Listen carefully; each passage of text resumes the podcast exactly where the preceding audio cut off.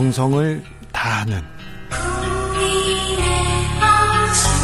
국민의 방송. KBS 주진우 라이브. 그냥 그렇다고요.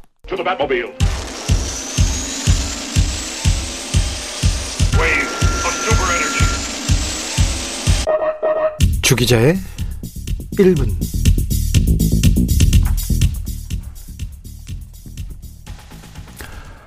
윤석열 당선인 장관 후보자 8명 발표. 검찰 집단 반발, 김호수 총장도 검수 완박 맞겠다. 이은혜 결혼 후 다른 남자와 해외여행 보험 사기. 윤 당선인 박근혜 만난다. 대통령 취임식에 김건희 참석, BTS 불발. 오늘 머리 기사입니다. 중요합니다. 하지만 더 중요한 건 봄날은 간다는 겁니다. 오늘 더웠어요. 때일은 한여름 더위에 에어컨을 켜다가 덜컥 겁이 나더군요. 봄이 달아날까 봐요. 금 같은 봄날 행복하시지요? 행복을 찾아가고 계시지요? 사랑하고 계시지요? 봄산 진달래처럼 누군가의 가슴에 불 지르고 계시지요? 혼자라고요? 아니, 아니에요. 분명 혼자는 아닐 거예요. 봄밤에 좀 만나세요. 그럼 벚꽃처럼 가슴이 울렁거리게 될 거예요. 어서 나가세요. 우울하다고요. 봄을 좀 즐기세요. 하늘을 보세요. 걸으세요. 봄 다 끝나요. 빨랑빨랑이요. 지금까지 주기자의 1분이었습니다.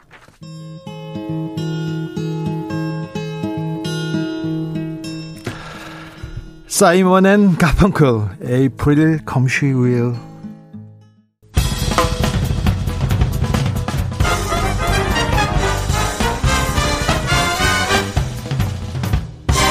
훅 인터뷰 모두를 위한 모두를 향한 모두의 궁금증 훅 인터뷰 지방선거 이제 50일 앞으로 다가왔습니다. 최대 격전지 중 하나는 경기도입니다. 경기지사 출사표 던진 후보들 만나고 있는데요. 윤석열의 이 인수위 대변인을 거쳐서 지금 경기지사 탈환을 노리고 있습니다. 김은혜 의원 만나보겠습니다. 안녕하세요. 안녕하십니까 김은혜 의원입니다. 네. 아, 인수위 대변인 매우 중요한 자리인데요. 네네. 네. 이 자리를 내려놓고 출마를 결심하게 된 이유가 뭡니까? 사실 뭐 지난 대선을 보면은요 정권 교체 말고는 다른 생각이 제 머릿속에 있지 않았고 그때 선거 과정에서 인간 김은혜가 가진 에너지의 90% 이상을 갈아 넣었습니다. 사실 쉬고 싶다는 욕심도 많았고요. 그런데 그 뒤에 경기도지사 선거가 미래로 가는 게 아니라 누군가를 구하기 위한 방탄선거로 전개가 됐고 당에서 경기도가 없으면 성남도 없고 성남이 없으면 분당 갑도 없다 출마 권유를 해주셨어요. 아직 정권 교체가 미완의 상태다. 그리고 경기도를 위해서 경기도의 현역 의원인 제가 역할을 해달라는 네. 그 요청을 뿌리칠 수가 없었습니다. 당에서 요청했다고요? 인수위가 네. 아니고? 아니 당이죠. 당입니까? 네네. 그 유승민 후보가 어, 대선 후보고 경제 전문가고 되게 훌륭한 분인데. 맞아요. 그런데 유승민 후보로는 부족합니까? 경기도지사 그리고 서울시장까지 포함해서 지방자치 단체장 선거를 뽑는 것은 특히 경기도의 경우에는 경기도를 위해서 얼마나 고민을 했고 네. 누구를 찾아가야 하며 어느 곳에서 해결책을 낼 수 있는지 고민했던 사람이 해야 된다고 생각합니다. 유승민 전 대표님은 제가 존경하고 훌륭한 정치 지도자였으면은 누구도 부인할 수 없는 사실이지만 저는 대선 후보가 즉 대권을 어, 함께 뛰었던 분은 반드시 지방자치단체장으로서의 자격도 충분하다라고 말하는 그런 공식에는 동의할 수 없습니다. 네. 경기지사 선거에서 미래가 안 보인다고 그랬는데 네네. 그래서 출마하실 수밖에 없었다고 했는데 네. 윤석열 정부의 윤석열 정부가 정권 교체를 해서 윤석열 정부가 태어났잖아요. 근데 왜, 왜 미래가 안 보여요? 지금 서울시뿐만 아니라 예. 경기도까지 민주당에서는 어 지방 의회 권력을 90% 가까이 장악을 하고 있습니다. 지금은 그렇죠? 그렇습니다. 네. 그러면 어, 지금 계속 그 민주당의 지방 정부가 계속되면 어떤 일이 벌어질까? 지방정부 교체가 됐던 서울시 상황을 제가 한번 살펴봤거든요. 예.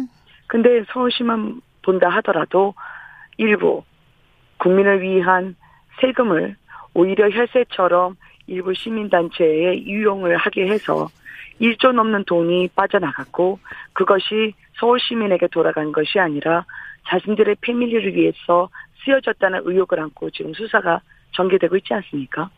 저는 그런 식의 약자를 위한다면서 결국은 약자와 강자의 양극화를 더 부추기고 권력을 사유화해서 일부 자신의 패밀리 같은 시민단체에게 이용을 했던 건 저는 부당이득이 환수돼야 된다 생각합니다. 네. 경기도의 대장동도 마찬가지죠. 다른 도정도 마찬가지고요. 그런 과거로 경기도민을 위한 것이 아니라 자신들을 위한 것으로 도정을 활용한다면 또 그런 경기도지사를 활용한다면 저는 그것은 과거로 가는 길이지 미래로 가는 길은 아니라고 생각했습니다. 경기도에서는 그런 일이 있었습니까? 경기도의 얘기가 아니죠. 아까 그 얘기는요. 네, 서울시에서 이미 시민단체에 대해서 유용 의혹이 드러났고 일부는 수사를 수사를 하고 있고 일부는 가짜 뉴스로 드러난 것도 있고요. 맞습니다. 네. 그렇지만 현금 지급기처럼 1조 넘게 빠져나왔던 것은 서울시에서 감사 등을 통해서 조사를 했던 거였고요. 경기도도 한번 볼까요? 네. 대장동도 그랬고 백현동도 그랬고 호나 아이도 그렇습니다. 지역 화폐 같은 경우에도 지역 경제 활성화를 위해서는 그 어떤 것도 다 해야 되죠. 그런 면에 있어서 추진력 있게 이재명 전 지사가 국민들로부터 판단을 받았다고 했지만 지금은 세금깡이라든지 아니면 측근들에게 이것을 코나 아이를 활용했다는 그런 의혹이 불거지고 있지만 어느 누구도 그 권력에 대해서 비판을 하거나 견제하지 않았습니다. 견제받지 않는 권력은 부패하기 마련입니다. 저는 그런 면에서 지금은 경기도에서는 새로운 변화가 필요하다. 그 새로운 변화를 위해서는 조금 더 젊고 역동적인 제가 경기도민만을 위해서 전념하겠다. 네. 경기도를 자신의 정치적 입지를 위한 제도약을 위한 발판으로 삼거나 정치적 재기를 위한 구름판으로 삼지 않겠다. 네. 수단이 아닌 경기도민을 목적어로 하는 그런 지사가 되겠다고 감히 나선 겁니다. 알겠습니다. 젊고 역동적인 김은혜 의원, 어, 많이 고단하신가 봐요. 많이 지금 지금 피곤해 보이세요 목소리가. 아 이게 대선 때도 안 그러셨는데. 선거법상 이게 마이크를 쓸 수가 없어가지고요. 어, 예. 이게 목청껏 높여야 되는데 사실 이렇게 목청을 높인 게 지금 7개월째입니다. 아, 예. 그래서 하루도 쉬지를 못했습니다. 네, 네. 그래서 그렇군요. 네. 네. 몸은 챙겨가면서 하십시오. 감사합니다. 기, 기자를 하셨어요. 그리고 청와대에서 대변인 하셨고요. 그렇습니다. 그리고 국회의원을 했습니다. 그런데 이 도지사, 이 행정은 조금 다른 영역 아닌가 이런 생각도 듭니다. 자, 행정 그 이런 네. 우려 있는 사람들한테 뭐라고 하시겠습니까? 제가 국회의원으로서의 경기도에서 일했던 기간은 2년입니다. 네. 그렇지만 그것은 협의의 정치이고요. 지난 청와대에서 2년 반을 국정 운영을 전반을 제가 함께 해왔고, 네. 그리고 그 이후에는 글로벌 마케팅 전략을 짜는 대기업 임원으로서 봉직을 했습니다. 저는 여러 분야를 거치면서 조직 운영 능력이나 그리고 조직에서의 조율 능력을 충분히 검증받았다고 생각하고요. 네. 아까 말씀드린 청와대에서 국정 전반을 살핀 경험이 있기 때문에 네. 다양한 경험을 갖추고 과감한 변화를 추구하는 젊은 리더십으로 경기도의 역동적 변화를 끌어낼 수 있을 거라고 자신합니다. 네. 그리고 그 같은 도민들의 선택을 받는데 유리하다고 생각을 하고요. 네. 특히 경기도에서의 제가 그동안의 교통 문제 그리고 LH의 임대주택 문제에 있어서 주민과 함께 싸우고 주민과 함께 작은 성공들 결실을 거뒀습니다. 예. 제가 말로 살아봤던 사람이라고 하실지 모르지만 지역에서 그리고 많은 분들에게는 저는 말보다 발이 더 빠른 사람이라고 인정받고 있고 또 그렇게 노력하려고 생각을 하고 있습니다. 자, 청와대에서 국정 전반 이명박 전 대통령 사면에 대해서는 어떻게 생각하세요? 제가 인수위 대변인이었다면 네. 이 부분에 대해서 어, 아주 순발력 있게 답변을 드렸을 겁니다. 네. 그렇지만 제가 이 답변을 여기서 드리는 것은 현재 인수위 그리고 당선인의 대변인이 있기 때문에 어, 여기서 더 말을 덧대는 거는 온정하고 그러니까 온전하고 네. 적절한 대응은 아니라고 네, 생각합니다. 알겠습니다. 그럼 인수위 대변인 네. 말고요. MB 때 대변인을 하셨으니까 그렇습니다. 청와대에서 국정 전반에 대해서 이렇게 살폈다고 했는데 국정 전반을 근데 이명박 전 대통령 감옥 가셨잖아요.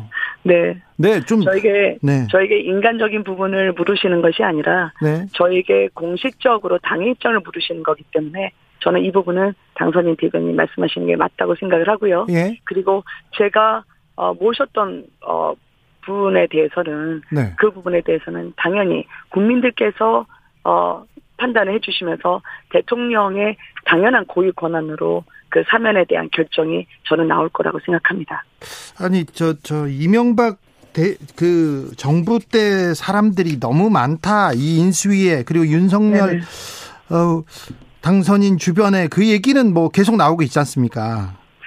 아, 그 얘기는 사실 한 달 전에 이야기가 됐고 최근에 나왔는지 모르겠지만요. 네. 지금 여성부 장관으로 나왔던 김현숙 전 수석 같은 경우에도 박근혜 정부에서 일을 하셨던 분입니다. 네. 그리고 이번에 경제부총리를 포함해서 지금 경제 강요는 심지어 한덕수 총리 같은 경우에는 오히려 노무현 전 대통령 밑에서 총리로서 한미 FTA의 마무리를 위해서 노력하셨던 분입니다. 예. 그런데 이런 조각과 그리고 개각에 있어서의 실력과 능력으로 이분들을 어, 저희가 함께 조각을 한 부분에 대해서는 조금 더 살펴주셨으면 좋겠다라는 바람을 안고 있습니다. 알겠습니다. 다시 경기도로 갈게요. 네. 네. 곤란하셨죠? 경기도로 갈게요. 자, 아니요, 뭐 주진우 앵커님 다 와서 네. 재밌게 했어요. 저 경기도에 저기 또 상, 상대 어, 민주당에 네네. 어, 우 정말 그 강력한 후보들이 많습니다. 안민석, 김동연, 염태영, 조정식. 자, 네. 어 누가 될 거라고 보세요? 누구를 생각하고 준비하고 계십니까? 네, 경선을 한다고 하나요? 경선을 하겠죠. 아 그래요? 네. 전략 무늬만 경선 아니고요. 아이 그 시, 시, 스템이 있는데요. 원칙대로 경선하겠죠. 아니 계속 보이지 않는 손이 뒤에서 어른거려 가지고. 아 그렇습니까? 네 보이지 않는 손이라면?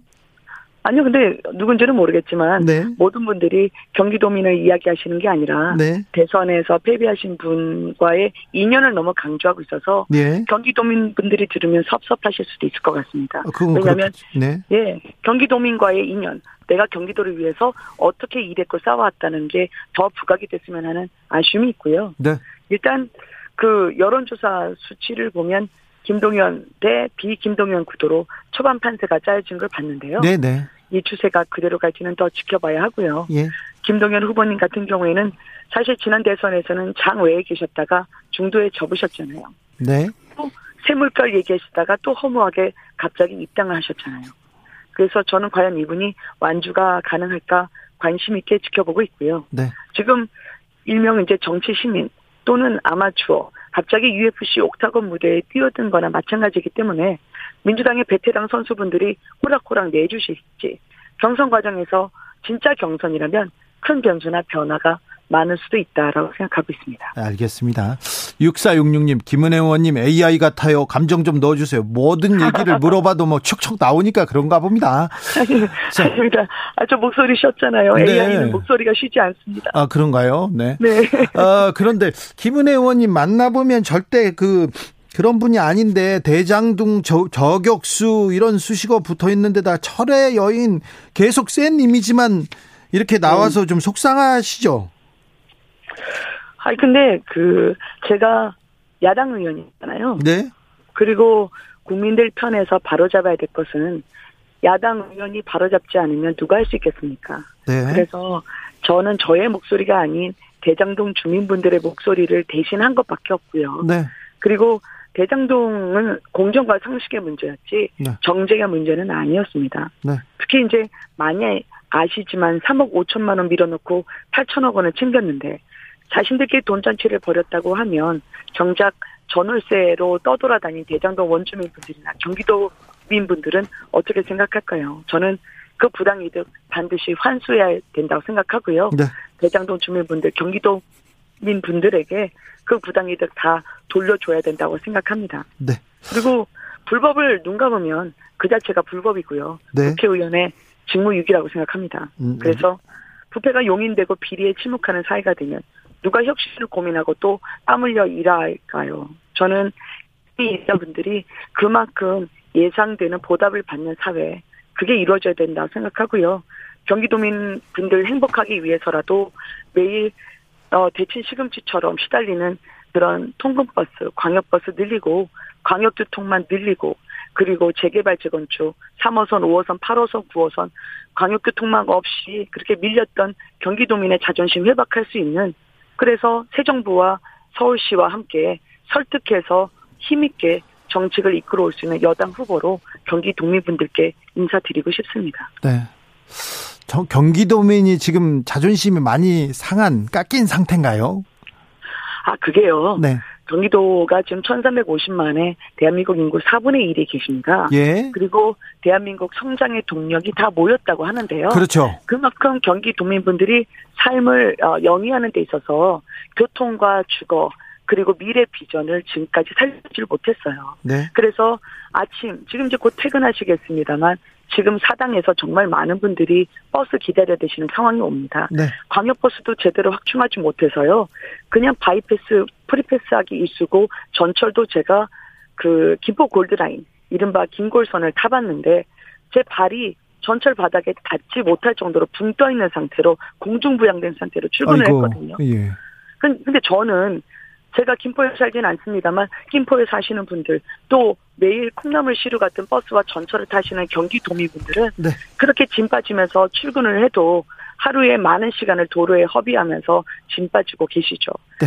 왜 경기도민분들을 그렇게 힘들게 합니까? 저는 그래서 광역교통망, GTX, ADC 그리고 DEF는 따로 신설을 더해서 네. 경기도민분들의 발이 되겠다. 네. 그리고 광역버스 문제 오늘 오세훈 시장과 만났는데요. 제가 저랑 같이 후보로 함께 하면서 오히려 광역버스는 경기도에서 서울시에 더 들어가게 커터제 풀어달라고 했습니다. 알겠어요. 그래서 네. 네. 그런 경기도의 성장 동력 가져오는 힘 있는 후보 되겠습니다. 알겠습니다. 국민의힘 후보는 김은혜가 됩니까? 열심히 노력하겠습니다. 근데 왠지 될 것 같습니다. 아 그래요. 아 여- 왜, 왠지 될 것 같다. 알겠습니다. 마지막으로요. 네. 아, 인수위 브리핑을 계속 한 뭐 인수위 입이어서 계속 하- 하나만 물어볼게요. 경기도 얘기는 안 물어봐도 쭉 잘하셔가지고요. 네. 네. 아, 윤석열 인수위의 미래가 안 보인다 이렇게 걱정하는 분들이 있어요. 이런 분들한테 좀 한마디 해주십시오. 어, 저는 민주당 분들이 그 국민의 기대를 안고 예. 새 정부가 출범하는데 도움을 주실 거라고 믿습니다. 그리고 어, 국민 여러분들께서 보실 때, 아, 아쉬운 부분이 있다. 모자란 부분을 좀 채워줬으면 좋겠다라는 여러 의견도 잘 들어서 알고 있고요. 그렇지만 열심히 다시, 어, 공정과 성실을 세우는 건 대단한 게 아니라고 생각합니다. 기본 대출, 뭐, 기본 주택 있었지만, 저에게 그동안 경기도에서 부족했던 건 기본 상식이었다 생각하거든요. 상식을 다시 세우는 데 있어서 더 열심히 노력할 테니까 부족한 점이 있어도 많이 지켜봐 주시고 언제든지 쓴소리 들을 수 있도록 저 배한진 대변인 열심히 일하고 있으니까요. 네. 저도 옆에서 나중에 경기도에서 돕겠습니다. 알겠습니다. 네. 경기지사 출마 선언한 김은혜 의원이었습니다. 목소리 좀잘 돌보세요. 아, 예, 감사합니다. 네. 네. 감사합니다. 예, 고맙습니다, 앵커님. 네. 정치 피로, 사건 사고로 인한 피로, 고달픈 일상에서 오는 피로. 오늘 시사하셨습니까? 경험해 보세요. 들은 날과 안 들은 날의 차이. 여러분의 피로를 날려줄 저녁 한 끼 시사. 추진우 라이브. 자, 그럼 아주 진짜. 훅 인터뷰 이어가겠습니다. 이번엔 서울로 갑니다. 국민의힘 서울시장 후보는 오세훈 시장 직행했습니다. 오세훈의 맞설 자는 누굴까요? 저요. 손든 분 있습니다. 민주당 분위기도 물어보겠습니다. 정봉주 더불어민주당 정계특위 공동위원장 안녕하세요. 예, 안녕하세요. 정봉주입니다. 네. 서울시장 출마 선언하셨습니까? 선언은 아직 안 했고요. 네. 그린- 그런데 이제 그 당의 행정적 일정이 있어서 네. 예비 후보 등록하라고 공지가 돼서 예비 후보 등록했습니다. 네. 서울시장 출마하겠다 이게 한- 첫 번째 날 아니고요. 예. 네. 어떤 준비를 하셨습니까? 서울시 이제 방금 그 경기도 후보들도 인터뷰를 했는데 네. 막상 선거가 들어가게 되면 서울시장 선거로 모든 관심이 좀 집중이 됩니다. 서울시장 선거를 보고 또 전국적으로 이게 영향이 그렇죠. 그러면은 서울시는 뭐 정책 선거 이런 의미가 매번 선거 때마다 보면 별로 의미가 없습니다. 그리고 이제 5월 9일 날 어, 당선인이 10일 날 취임을 하고요. 그로부터 이제 20일 뒤에 선거가 있기 때문에 철저하게 정치 선거가 됩니다. 네. 그런데 이제 오세훈 후보는 아마 정치 선거를 좀 피하려고 그럴 거예요. 왜냐하면 지금 서울시에서 묘하게 벌써 민주당 지지율이 그 역전해서 한 5, 6% 정도 앞서고 있거든요. 국힘에 비해서. 그 원인을 오세훈 시장이나 국힘은 알고 있기 때문에 정치 선거를 안 하고 어, 좀 원만한 선거로 치르려고 할 겁니다. 그래서 원만한 선거는 또 뭡니까? 아, 정책 선거를 붙어보려고 하는 거죠. 그리고 자기 어, 본인이 이제 대체로 뭐 중도층에 소구하는 이미지 이런 게 있으니까 적당히 이미지 선거로 가고 싶어 할 겁니다. 근데 그렇게 안 되죠. 그래서 서울시는 어, 철저하게 윤석열 당선자와 이제 당시 이제 임박하게 되면 이제 대통령이 될 텐데요. 어, 대통령의 정책이 서울시에서 어떻게 투영되는지 이걸 갖고 경쟁을 해야지 선거가 제대로 되지. 네. 어, 그래서 가장 정치적인 선거를 해야 한다. 그러면 윤석열에 맞설 사람을 뽑아야 된다 이렇게 생각해야 됩니까? 비켜라 오세훈 나와라 윤석열 이런 구도가 되겠죠. 네. 예. 근데 왜 그러냐면요.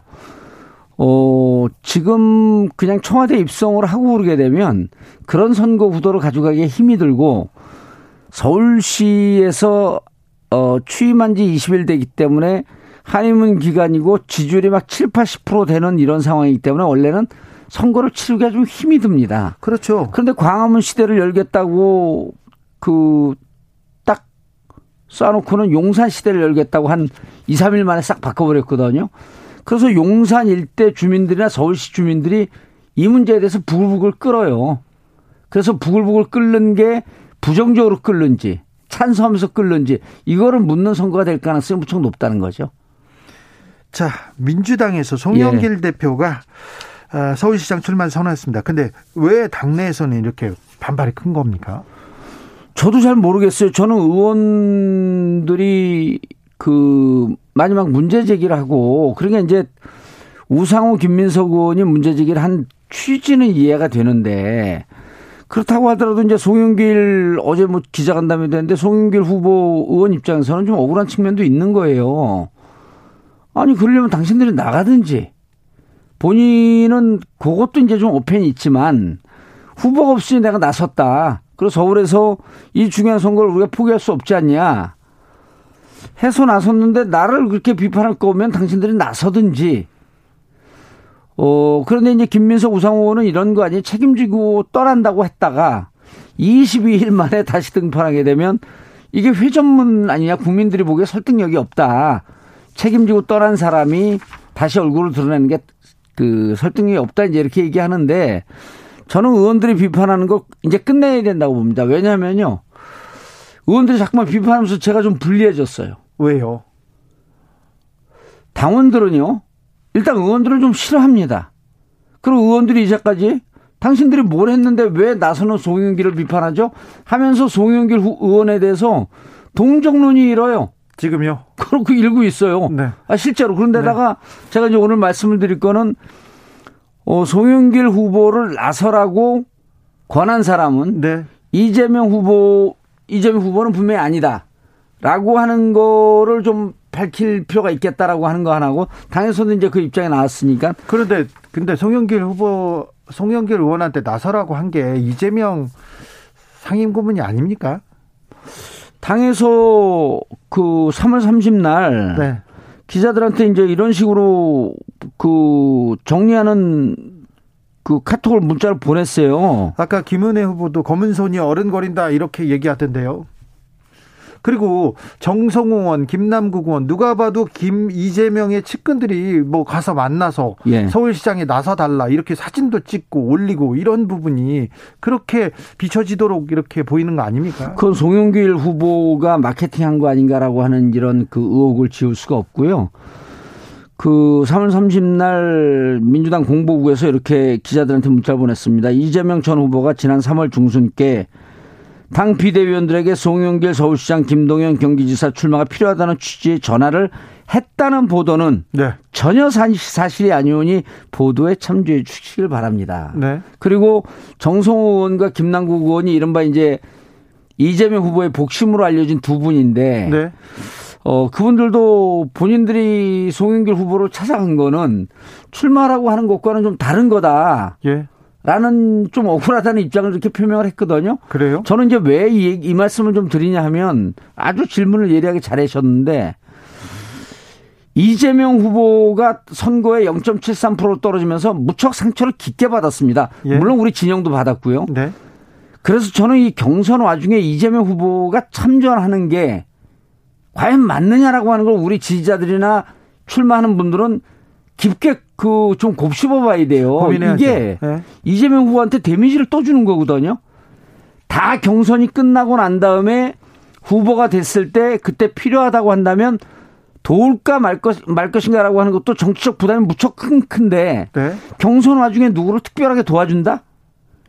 이러지 않거든요. 그렇죠. 그리고 또 그렇게 참전하지 않겠다고 했는데 마치 자신을 나가라고 해서 자신을 도와줄 것처럼 해서 내가 출전했다?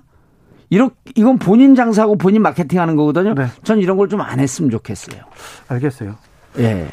의원, 의원님은 그런 마케팅 안 하시려고요? 그런 거 하면 안 되죠. 아, 그래서 저는 네. 이재명 후보는 이 경선에 관여하지 않습니다. 그렇다고 한다면 100m 출발설 출발 라인에서 네. 똑같이 서갖고 출발 출발을 하게 되면 누구든 해볼 수 있는 싸움인데 지금 이재명 후보가 누구를 특별히 지지한다라고 하게 되면 불공정 경쟁 아닌가요? 그 얘기가 바로 나오죠. 그렇죠, 바로 나오죠. 그리고 그거는 누구를 누구의 해를 미치냐면 이재명 후보에게 정적 부담을 주는 거예요. 네네. 그리고 같은 라인에 서도 저는 당에서 계속 밀어내갖고 초선밖에 못하는 의원이고 네. 송영길 후보 5선에다가 당대표에다가 인천시장까지 했잖아요. 네. 스펙 좋기 때문에 같은 라인에 서도 저보다 유리합니다. 그런데 거기다 이재명 후보가 나를 밀어서 나왔다? 라는 마케팅을 꼭 해야겠다? 네. 알겠습니다. 별 필요 없는 거 아니에요? 이구초이님께서 자꾸 당내 분란하지 말고 경선으로 해라. 그러면 진희님도 뭉쳐도 예. 질판인데 참 잘한다 이렇게 맞습니다. 얘기합니다. 예. 자 아무튼 서울시장 예. 후보 빨리 정하고 어. 정책도 내놓고 예. 정치적으로도 제대로 된 싸움을 해야 될 거 아닙니까? 예. 네. 민주당에서 서울시는 아직 입장이 없어요. 왜냐하면 네. 어, 오늘도 서울 민주당 서울 소속 국회의원들이 모여서 이제 무슨 의논을 좀 했다고 하는데 일단 지금 예비 후보 등록을 하라고 여섯 명 등록을 하지 않았습니까? 네. 그런데 아직도 또 외부에서 자 이낙연 후보 후보가 이렇게 나설 가능성도 있습니까? 전혀 없는 거로 알고 있는데요. 그러면 다른 사람이 나설 가능성 있습니까? 저는 박영선 추미애 의원한테 연락을 했는데 본인들이 어, 별로 뜻이 없다 이렇게 답변한 거로 저는 알고 있어요. 네. 물론 추미애 의원 같은 경우는 어, 아직도 뭐좀 고민을 한다고 이렇게 얘기는 하는데 그분도 이제 지금까지의 정보에 따르면 네. 별로 나설 생각이 없다. 그리고 이제 김민석 의원이 또 한 네 분 정도 얘기를 했어요. 예. 그 중에는 이제 당에 어, 강병훈 의원까지도 있는데 강병훈 의원도 출마할 뜻이 있으면 미리 좀 후보 등록을 하시지. 네. 그래서 저는 이렇게 네 명 중에 어, 실제로 본인들이 출마할 의사가 있다라고 하면 괜찮다고 봐요. 여러 명이, 여러 명 경, 경쟁하는 건 좋으니까. 구호사구님께서 민주당 참 개파 싸움 지긋지긋하네요 얘기하는데 예. 민주당 개파가 지금 움직이고 있죠. 저는 개파를 해본 적이 없어서 잘 모르겠습니다. 의원님은 개파가 없지만 다른 사람들의 저는, 개파는 저는 파는 있습니다. 왕따파. 왕따파. 자, 의원님. 예. 자, 그래서 예. 서울시장 후보로 네. 민주당에서는 네. 어떤 사람이 누가 됩니까? 의원님이 참 번뜩이고 창조적으로지 정치를 해석하고 해법을 내놓는 데는 맞는데 네. 본인 문제는 잘 못 맞추니까 물어보고 싶진 않은데 자 네. 누가 됩니까? 누가 유리합니까? 어 관전평이 거죠. 네. 송영길 후보가 다 될 거라고 생각을 하잖아요. 지금은 뭐 송영길에 견줄 사람이 없다 이렇게 생각하는 사람도 있잖아요. 그런데 만약 이 경선에서 송영길 후보가 무슨 얘기를 했냐면 어 불쏘시개 역할을 하겠다. 예. 불쏘시개 역할을 하겠다라고 하는 것은 경선에서 패배할 수도 있다. 경선의 흥행을 바람을 불러일으키고 만약에 만약에 대마가 잡히면 그건 또 어, 그럼 경선 그 흥행이 제대로 바, 바람이 제대로 부는 거죠. 그래서 저는 어 송영길 후보를 잡을 수 있는 어 아주 절대절명의 비책을 공개하겠다. 근데 오늘은 안 합니다. 아 의원님이 지금 공개한다고요? 그렇죠. 왜 나를 무시하는 듯한 발언을 합니까? 아니 표정이 아니 기대하는 사람들이 기대하는 사람들이 예. 뭐 언, 언제까지 기대해야 됩니까? 그럼 아 당연서 룰이 끝나야 돼요. 룰을 룰이 끝나면 그때 공개하겠다. 그 그때 이제 출마 선언을 해야 될 거 아니에요. 출마 출마 선언을 하면서 내가 어떻게 잡겠다는 얘기를 아니 하겠다. 공약을 보게 되면 네. 공약을 보게 되면 서울 시민들이 아 저게 공감할 수 있다라고 하게 되면 확 바람이 불기 시작할 거 아니에요? 네. 그래서 제, 저는 어 윤석열 당선인과 국힘을 간담을 선을케 할 수 있는 그런 공약을 제시하는데 네. 던지는 순간에요. 네. 서울 시민들이 6대 4로 딱 나뉩니다. 그럼 60% 우리가 먹으면 인기는 거고 만약 40% 먹게 되면 지는 거거든요. 그리고 그럴 정도의 충분히 준비가 되어 있는 안을 던질 때 서울시는 흔들 수 있다. 일단 대선에서요. 5% 졌어요. 서울에서 예. 네. 그럼 민주당 지지하는 사람들이 투표장에 안 나오겠다라고 하는 사람들이 훨씬 더 많습니다. 그럼 그분들에겐 지금은 민주당은 후보가 필요한 게 아니라 민주당은 당원들을 집결시키고 그들의 에너지를 끌어올릴 수 있는 힐링할 수 있는 사람이 필요하다. 힐링 예. 녹색지대님께서 정봉주 좋다. 예. 좋긴 하지만 예. 오세훈 어찌 이길 건데 이렇게 물어봅니다. 오세훈 이길 수 있는 비책을 지금 얘기를 하면 안 되죠. 그쪽에서 대- 대응을 할 텐데. 근데 참고로요. 오세훈 시장이 시장 오래 했거든요. 노래했죠. 오래 하면서 뭘 했나요? 근데 또 해요? 왜? 알겠습니다. 김태훈님께서 예. 정책 싸움이 되어야 합니다. 예. 정치 싸움으로는 정치인들, 국민들 다 힘들어요 얘기합니다. 아까 정치 싸움이 될 것이라는 얘기에 대해서 지금 물어봅니다. 반론이죠. 네. 충분히 반론이 있을 수 있습니다. 예. 그런데 용산을 왜 뒤흔들어 놓습니까? 동의할 수 있어요? 아니 뭐 동의하지 못하는 아, 않는 사람들이 많죠. 그러면 그런 부분에 대해서 왜 문제 제기를 안 하죠? 오세훈 시장이 윤석열 후보한테 가서 왜 여기 국방부 안전 안보 용산 시민 안전 서울 시민 안전 보장할 수 있습니까? 이 문제 제기 못 하잖아요. 안 하고 있죠. 저는 할 수 있잖아요. 그게, 예? 그게 비책입니까? 아니죠. 귀책은 아직 공개 안 하죠. 알겠어요. 예. 그래서 네. 정치 싸움 하지 말라고 하는 분이 자신들의 이권을 위한 그 이전 투구하지 말라는 얘기예요. 그러나 잘못하고 있는 정부 정책에 대해서 문제 제기를 하는 게 정치 싸움인가요? 그거 아니잖아요. 네. 문제 제기를 해서 서울 시민들의 안전과 생활이 보장될 수 있고 재산권이 보장될 수 있는 그러한 문제 제기라고 한다면 충분히 해야죠. 지금 용산 시민들이요. 부글부글 끓고 있습니다. 미군부 있어갖고 미군 8군 사령부 있어갖고 50년 동안 재산권이 그 침해당하고 있었는데 이제 좀 나아지려고 했더니 또 국방부로 온다? 이런 얘기를 들어본 적이 있나? 이거 기사 나온 적도 없잖아요.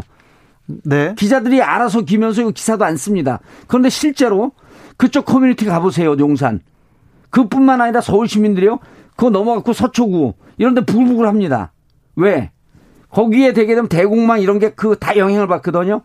그다음 고도 제한 추- 그 제한 없다고 하는데 실질적으로 국방부가 있고 이미 세 개의 높은 아파트들이 있는데 거기에 개발 들어가면서 고도 제한을 과연 안 둘까요? 이런 등등에 대해서 불안합니다, 용산 구민들이. 네. 그리고 서초 구민들도 불안하죠. 그리고 그 지역에 교통 막히는 거 어떻게 할 겁니까? 이런 거에 대한 대안이 하나도 없어요. 그냥 즉흥적으로 광화문 시대를 열겠다 그래서 안 되다 보니까 용산을 얘기했는데 그렇다고 한다면 청와대 들어가서 차근차근 연구하라. 이런 얘기 다 거부, 거부, 거부하지 않습니까? 이런 얘기에 대해서 왜 문제 제기를 하면 안 된다는 거죠? 이게 정치 싸움인가요? 용산 구민들, 서울 시민들의 생활과 안전을 위한 제안인데?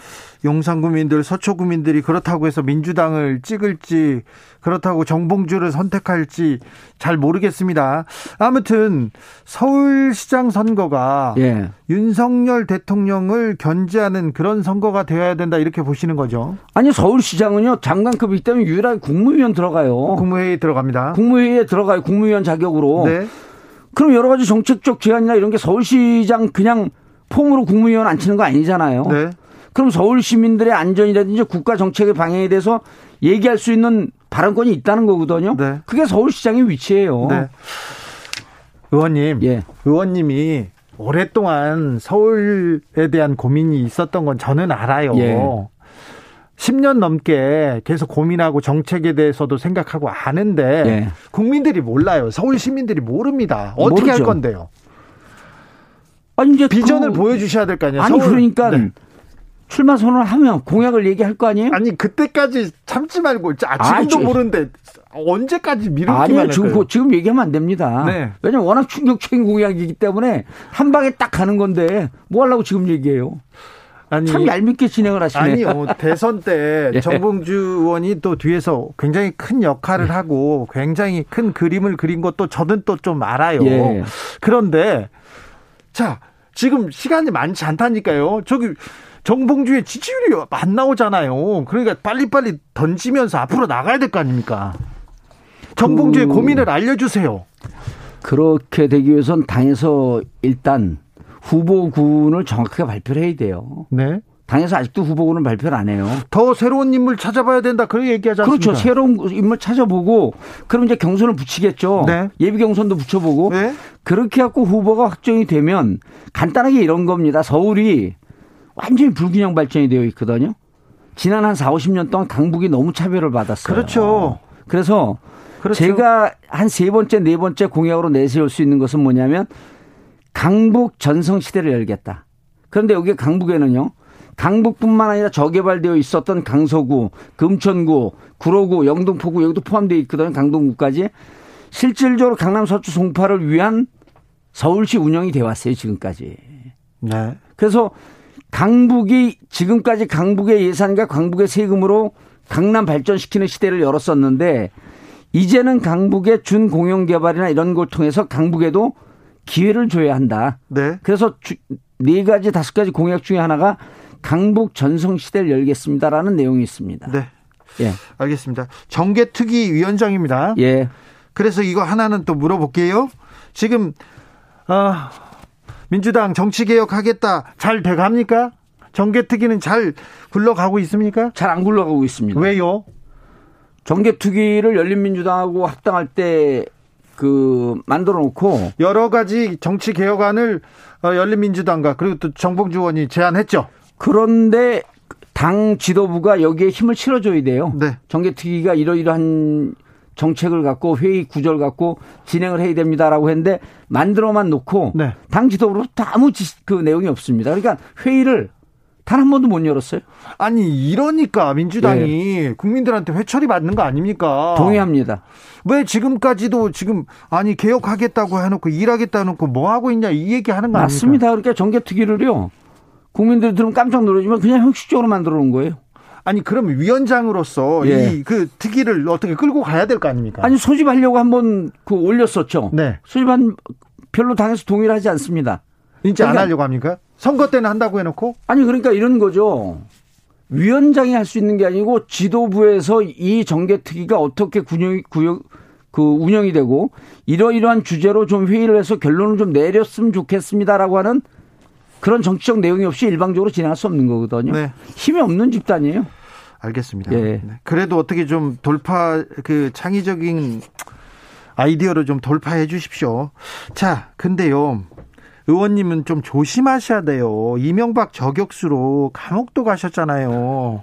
억울하게 1년이나 가서 사셨고 그런데 지금 이명박 사람들이 다 막 나오고 있어요. 그리고 또 예. 중요한 자리로 가고 있습니다. 좀 조심하셔야 되는데 이 상황 어떻게 보세요? 그 이명박 대통령 사면 복권 얘기할 때 이미 예견이 되어 있었죠. 네. 그리고 저는 음 조심을 할 건 우리가 아니라 이미 역사에서 평가를 받은 분들을 다시 불러다 쓰고 있는 거거든요. 저는 그 결과가 예측이 되는데요. 조심할 건 우리가 아니라 그들인데요. 아무튼 어, 네. 아 까도 이명박의 입이었지요. 예. 이명박 청와대 대- 대변인이었던, 대변인이었던 김은혜 의원이 이제 인수의 입이 되고 예. 경기도지사로 이렇게 나오는데 어우 그렇게 힘을 받아서 움직이는데 정봉주는 어떻게 생각할까 그런 생각도 좀 했습니다. 아니 이런 거죠. 앙시앙 레짐이라고 역사의 반동인데 역사의 반동이 성공한 적은 별로 없습니다. 그렇습니까? 예. 별 깊은 고민 안, 안 하시는군요. 아니요. 네. 성공할 수가 없습니다. 네. 네. 깜짝 놀랄 선거 비책 공개하면 네. 제가 깜짝 놀라기만 하지 않고 네, 그때 모실게요. 예, 알겠습니다. 지금까지 정봉주 더불어민주당 정개특위 공동위원장이었습니다. 감사합니다. 예, 감사합니다. 교통정보센터 다녀올까요? 정현정 씨.